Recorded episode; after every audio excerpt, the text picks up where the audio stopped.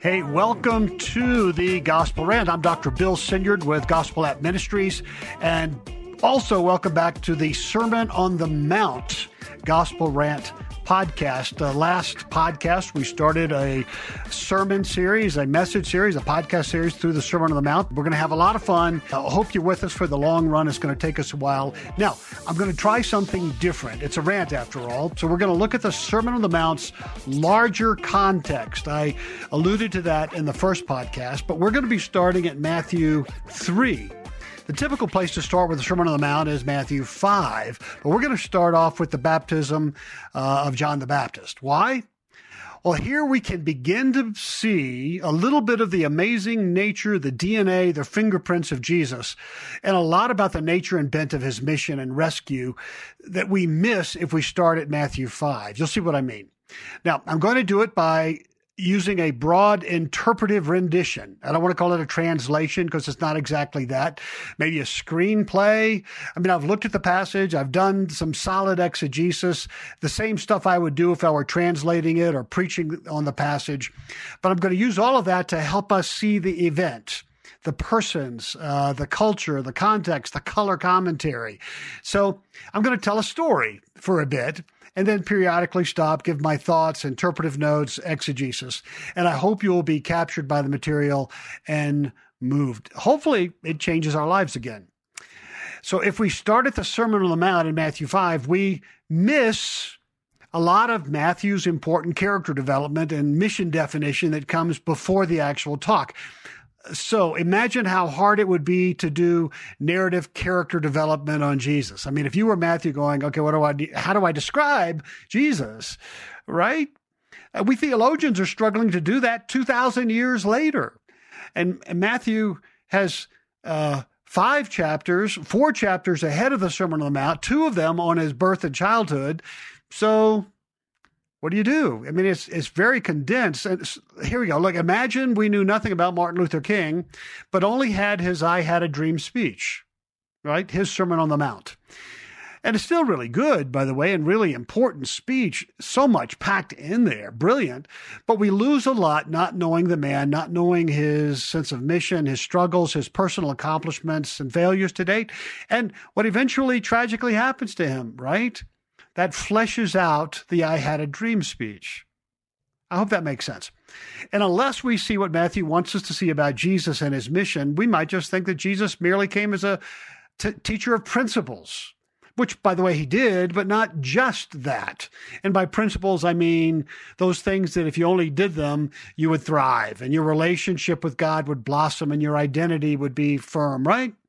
Well, I'm going to argue that Jesus will lump that narrow a line of thought as sand thinking in, in, a parable that he'll give in the Sermon on the Mount. It's good stuff, but very insufficient. You're not going to build a house on it, for sure.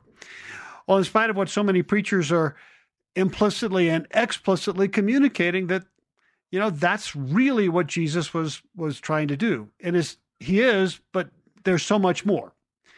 All right. Let me see if I can help us visualize that. I'm going to toss out two spectrums. The first one is the rescuer judge spectrum, or you could call it grace law spectrum, or we could broaden it as the kingdom as wrathful justice or the kingdom as rescuer of humanity spectrum. Okay? Uh, and then that's spectrum one. Spectrum two is Jesus as a teacher of principles on the one side, or Jesus as the rescuer on the other. So, first spectrum, make uh, in your head make the spectrum of 0 to 10 0 is jesus coming as a just angry messiah. Many thought that right? An instrument of god's prophesied justice related to his people or in fact the world right for crimes against god humanity and creation. That was the messiah that the pharisees largely expected. Now at the other end of the scale is 10 and that's jesus as the gracious the gracious Savior of screwed up sinners. So, where would you, on that scale, on that spectrum, where would you put your X? Where do you think Jesus in the story resides? Okay. And by the way, we could also label the extremes uh, of the spectrum about the kingdom of God. Is the coming kingdom a representation of God's wrath or his grace? So, would you say a two that is most, mostly about the law and breaking the law and justice? You know, you do the law, God's wrath could be shifted in your favor a little bit. And if you do enough, boom, your life changes.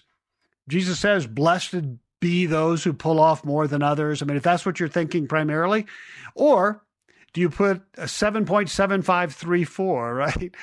Jesus has come with a message of rescue for abysmal failures who, who can't or won't do it right or do right. Well, so what do you do? You throw yourself on his mercy, his grace, his love. So where do you land on that spectrum? And where you land affects how you hear and interpret the Sermon on the Mount. Yes? So I'm going to suggest that no matter where you land on this horizontal spectrum, right, you risk seriously misrepresenting and misunderstanding Jesus and his work and message. It's better all right, watch what we're going to do here. It's better to see the horizontal spectrum as a circle, and the opposite mean the opposite ends actually meet. Are you with me? So zero and ten are the exact same point on the circle. So Jesus has indeed come to satisfy justice and takes the law perfectly seriously. He is a hypernomian. No one has ever been more serious about the law on planet Earth. And, and, and, and he has come to be the perfect rescuer for law failures. Because, let's face it, who can escape from the arms of this law? Jesus equally prioritizes both. Equally. It's crazy, right? So just breathe a little bit and let that swirl around your gray matter a little bit. Uh, let it let it sit with you for a little bit. You might want to stop the podcast and just walk and think. All right, listen, if you knew me, you would know that I almost always prefer simplicity, the simple path, the simple solution, right? But but not here. Not in this case. God's ways are indeed, as the Bible says, higher than ours.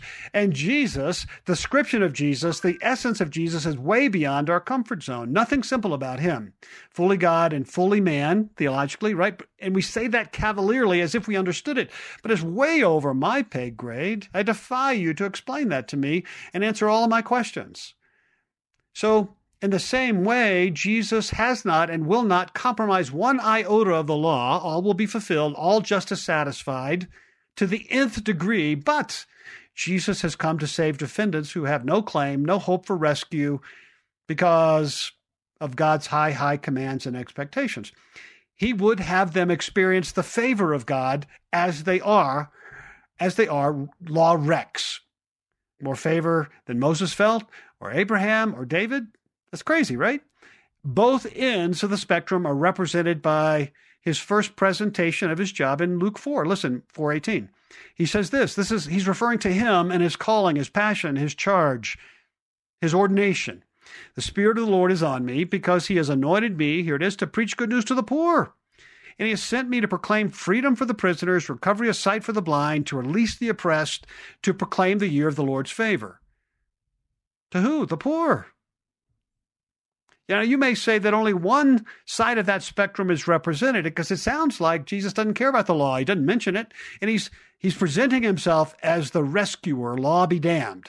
No. And hopefully, after this series, you can begin to hear both of those spectrum ends represented in these words of Jesus.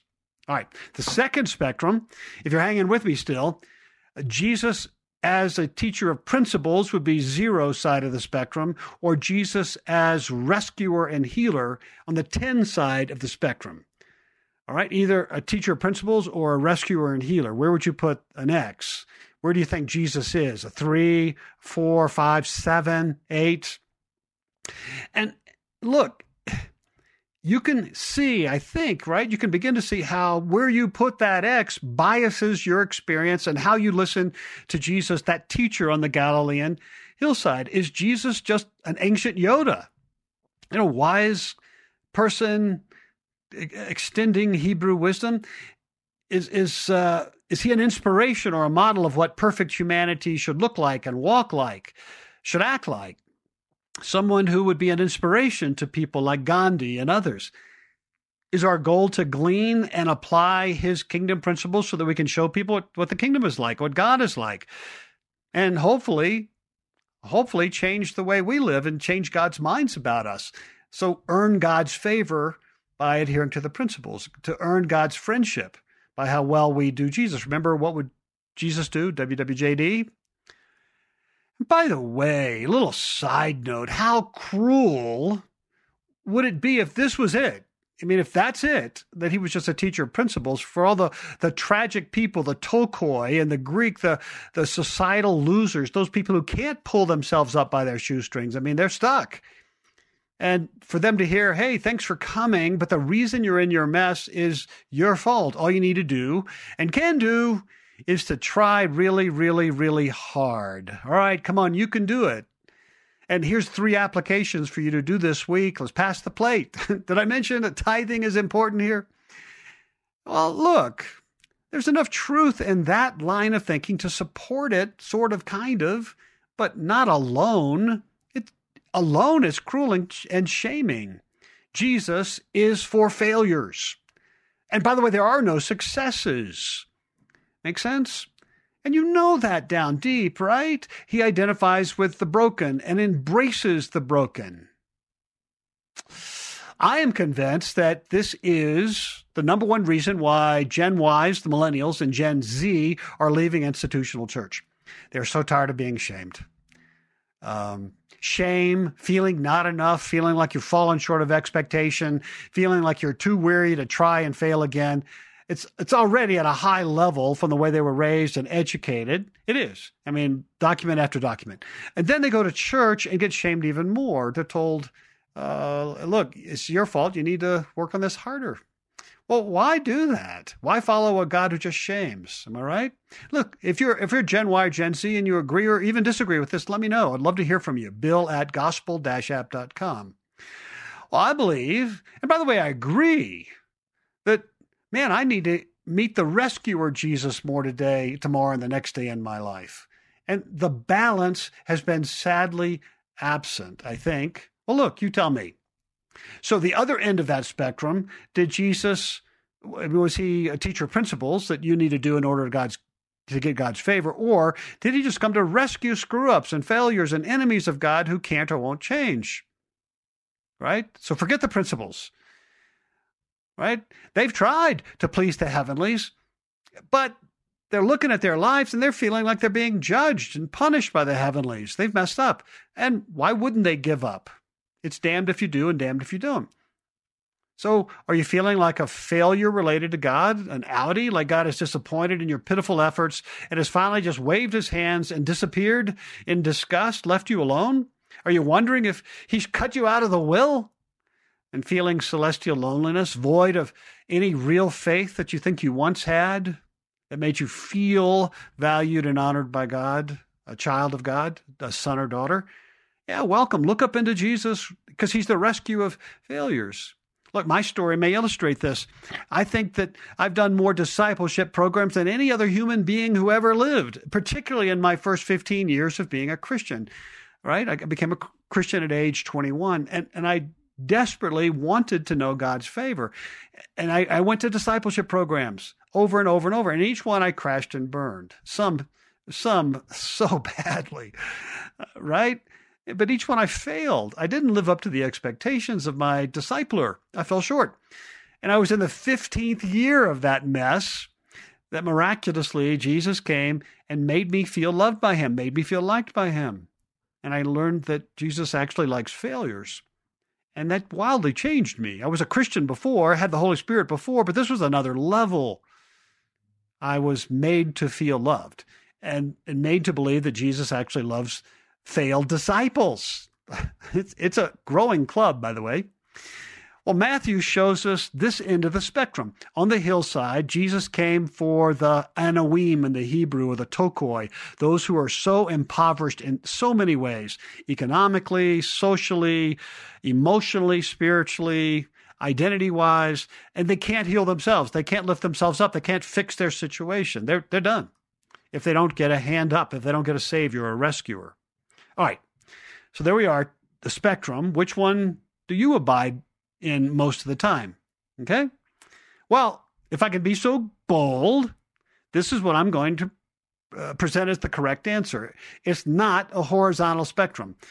It's rather that same circle where the ends are the same point, where the ends meet. So it's both. Is your mind blown? Boom. But the catch is this uh, look, if you back up and go, yeah, I like that. So I'm going to say a nine. That's close to that point, or a one. That's close to that point. No, no, no, no. You're missing the point. That would be error. Jesus clearly unpacks the perfectionism of the law. Matthew 5:48 he says, "Be perfect, even as God is perfect." That's what he says, nothing less. And if you're not perfect, you don't just need a helper, an inspirer, a challenger, um, a coach, a new discipler, or a new discipleship program. You know, something or someone that will give you a hand up or push you or ride you uh, so that you can top off your righteousness cup. No, you need a rescuer. You can't do it. You won't do it. And discipleship is good, but it never rescues people. It doesn't have the power or the authority. Jesus is ramping up what perfect righteousness looks like, setting up the reader, that's us, for the eventual conclusion that only he was righteous. Only he was righteous enough, and only he can rescue failures. We're stuck with him, so to speak. Well, that's good news. You can't bring anything to the heavenly table. You never have been able to. When you come to the communion table, you don't bring a thing. He brings all you need and I need.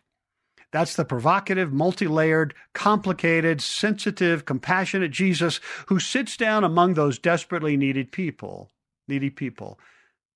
This is the Jesus who we see beginning to be unpacked by Matthew before the Sermon on the Mount. In, in this vignette, the baptism of John, then the temptation by Satan, the calling of the disciples. We'll look at each one. So we're going to start at the baptism in Matthew 3. All right? And look, give me feedback if you like this approach, if you like the narrative, bill at gospel-app.com. So it's going to take us three podcasts to get through this it just does. It's 17 verses, but there's so much in here, um, and you'll see why it takes takes so long. Again, let me know, bill at gospel-app.com, what you think. So welcome to the Gospel Rant. So here is the NIV of the first six verses of chapter 3. In those days, John the Baptist came preaching in the desert of Judea, saying, Repent, for the kingdom of heaven is near. This is he who was spoken of through the prophet Isaiah, a voice of one calling in the desert, Prepare the way for the Lord, make straight paths for him. John's clothes were made of camel hair, and he had a leather belt around his waist. His food was locust and wild honey. People went out to him from Jerusalem and all Judea and the whole region of Jordan. Confessing their sins, they were baptized by him in the Jordan River. Okay, so here's my interpretive rendition or screenplay. And again, I'm going to do a little bit and then do some uh, technical notes. All right. It was then that John the Baptist appeared out of nowhere. All right. Uh, here's some notes. Sorry to, to, cut it so quickly. In this perspective, and this is 30 years or so past uh, chapter 2. An interesting note there were baptisms around there were proselyte baptisms. There were a mikveh, ritual cleansing baths at the temple where you would wash off the external sins right before you entered the temple uh, if you if you were a man. And there were baptisms in the Qumran community but they were all self-administered. It would appear that this is different uh, in a lot of ways but John the Baptist it actually does the administering it appears. Okay? All right so back to the screenplay John had started preaching in the desolate, hot Judean desert, and he just kept saying, Things need to change, now or never. Turn your life around and practice what you preach. If you really want God's favor, act now, because He's coming. In fact, He's just around the corner already. Isaiah said it a while back You will hear a lone voice from the east howling in the desert. Now, there is no more time Make the necessary preparations for God, clear the path for the coming king. And whatever you have been planning on doing to get God's favor, do not delay, do it now. Okay? Fun, right? Well, the desert, the desert of Judea, these are my notes now. It's harsh, it's largely uninhabited. It's the area um, just just east of the Mount of Olives, all the way to the Jordan River. The famous or infamous Jericho Road cuts through that wilderness, but it was home for religious separatists, by the way, thieves too, but religious separatists like Qumran, ascetics like John. Metaphorically, the desert was seen as a place for new beginnings. Surprisingly, it comes out of the desert. Check Isaiah 40, verse 3, Jeremiah 2, verses 2 to 3, Hosea 2, 14 to 15.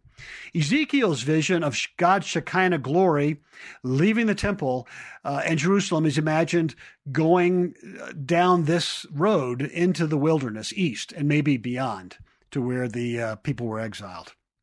And to repent, another technical note in this Jewish context would be to admit their indifference and rebellion towards the covenant and the covenant God, and then go back to being faithful, go back to covenant obedience, whatever that meant in their brains. And this is a Jewish message by John in context, right? We try to modernize that, but it ends up contextualizing it probably too much today. I prefer to see this a call to unfaithful Jews. That's the context uh, directly. Qumran, by the way, would agree for the need to repent. They would have been around that area and they taught or thought that Jews really needed to repent from their other communities, like being associated with the temple, the Pharisees, the Sadducees, or whatever, and join their separatist community because only the Qumran community was right and righteous. And they condemned the temple. They thought it was uh, hypocritical and her- heretical, everything about it. But John's solution was not that. The John solution began with being baptized in the Jordan. Very curious, very weird. And this does not appear to be a ritual or a token uh, event that we do sometimes in our churches. It was part of fleeing from the wrath to come. It's a different feel, right? There's terror involved. It's not the joyous, uh, celebratory feel of today's baptism. So it's different. Now, kingdom of heaven. I'm going to interpret, and I think this is legit, the kingdom of heaven as a circumlocution. Mm, use that in a party. That's the use of many words where fewer words would do, uh, especially in a deliberate attempt to be vague or evasive, or in this case, appropriate, respectful of God. So Jews wouldn't say, good Jews, Orthodox Jews would never say the name of God or write it down.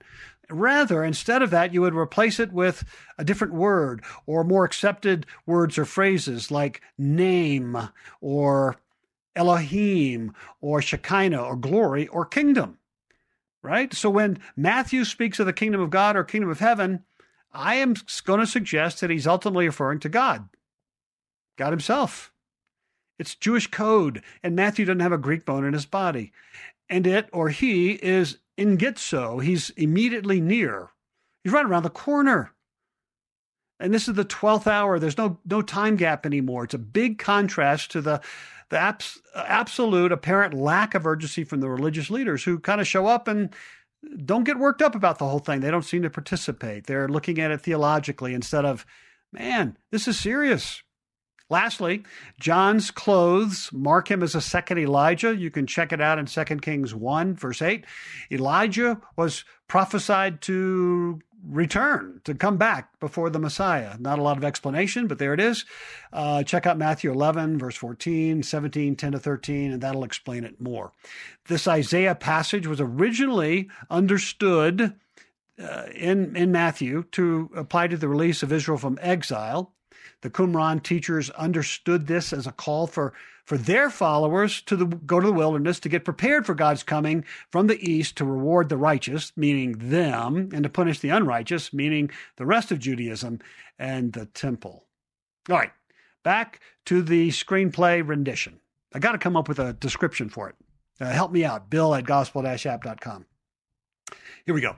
It was a very strange sight, for this was not the voice of a kingly messenger or prince or cleric. John was as rough and raw a human being as anyone had ever seen. His barren, torn strips of camel hair cloth were wrapped around his head and waist. His ascetic calling mirrored his bleak and barren desert surroundings. His face was burned, dark, gaunt, and thin. His straggled beard was untrimmed and scattered by the dry wind. In the parts of the desert where he lived, there was no meat, little water, so he learned to survive on whatever insect he could dig up. Every now and then he would find a little bit of honey. That was a good day. And he would thank God for that, you can be sure. But in those but those days were rare in the Judean desert. Such was John's miserable existence, he would say, calling. Well, this day, John had left the worst of the desert behind him. God had given him, and he was not sure why him, a stark message, a frightening message. John was willing, but was afraid that this would be his last. So be it. He had survived the damnation of the desert's inhuman ecology, and now he has one last message of warning for his tribe. And he knew it would not be received well from some parts, most parts, in fact. Maybe after that, the desert would seem almost hospitable compared to the treatment he would get in Jerusalem. As he lowered himself into the very shallow Jordan River, he was reminded of his birth home, Nazareth. It was as different from the desert as any place could be. What had led him to this existence? He could have been a fisherman or a carpenter or teacher, but God raised him up as a, the next Elijah. Really? Him? Why? He was reminded that it was just not about him. This is the final clarion call. He's just the messenger.